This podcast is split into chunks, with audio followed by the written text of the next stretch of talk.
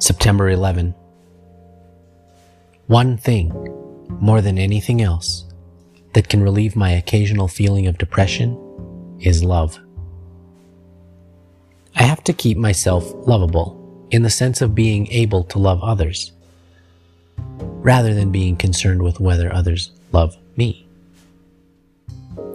In somehow losing myself in others, emotionally or spiritually, I usually find myself. Today, I understand what they meant at my first blurry meetings of Gamblers Anonymous when they told me that I was the most important person in the room. Do I say the same thing to other new members today and mean it?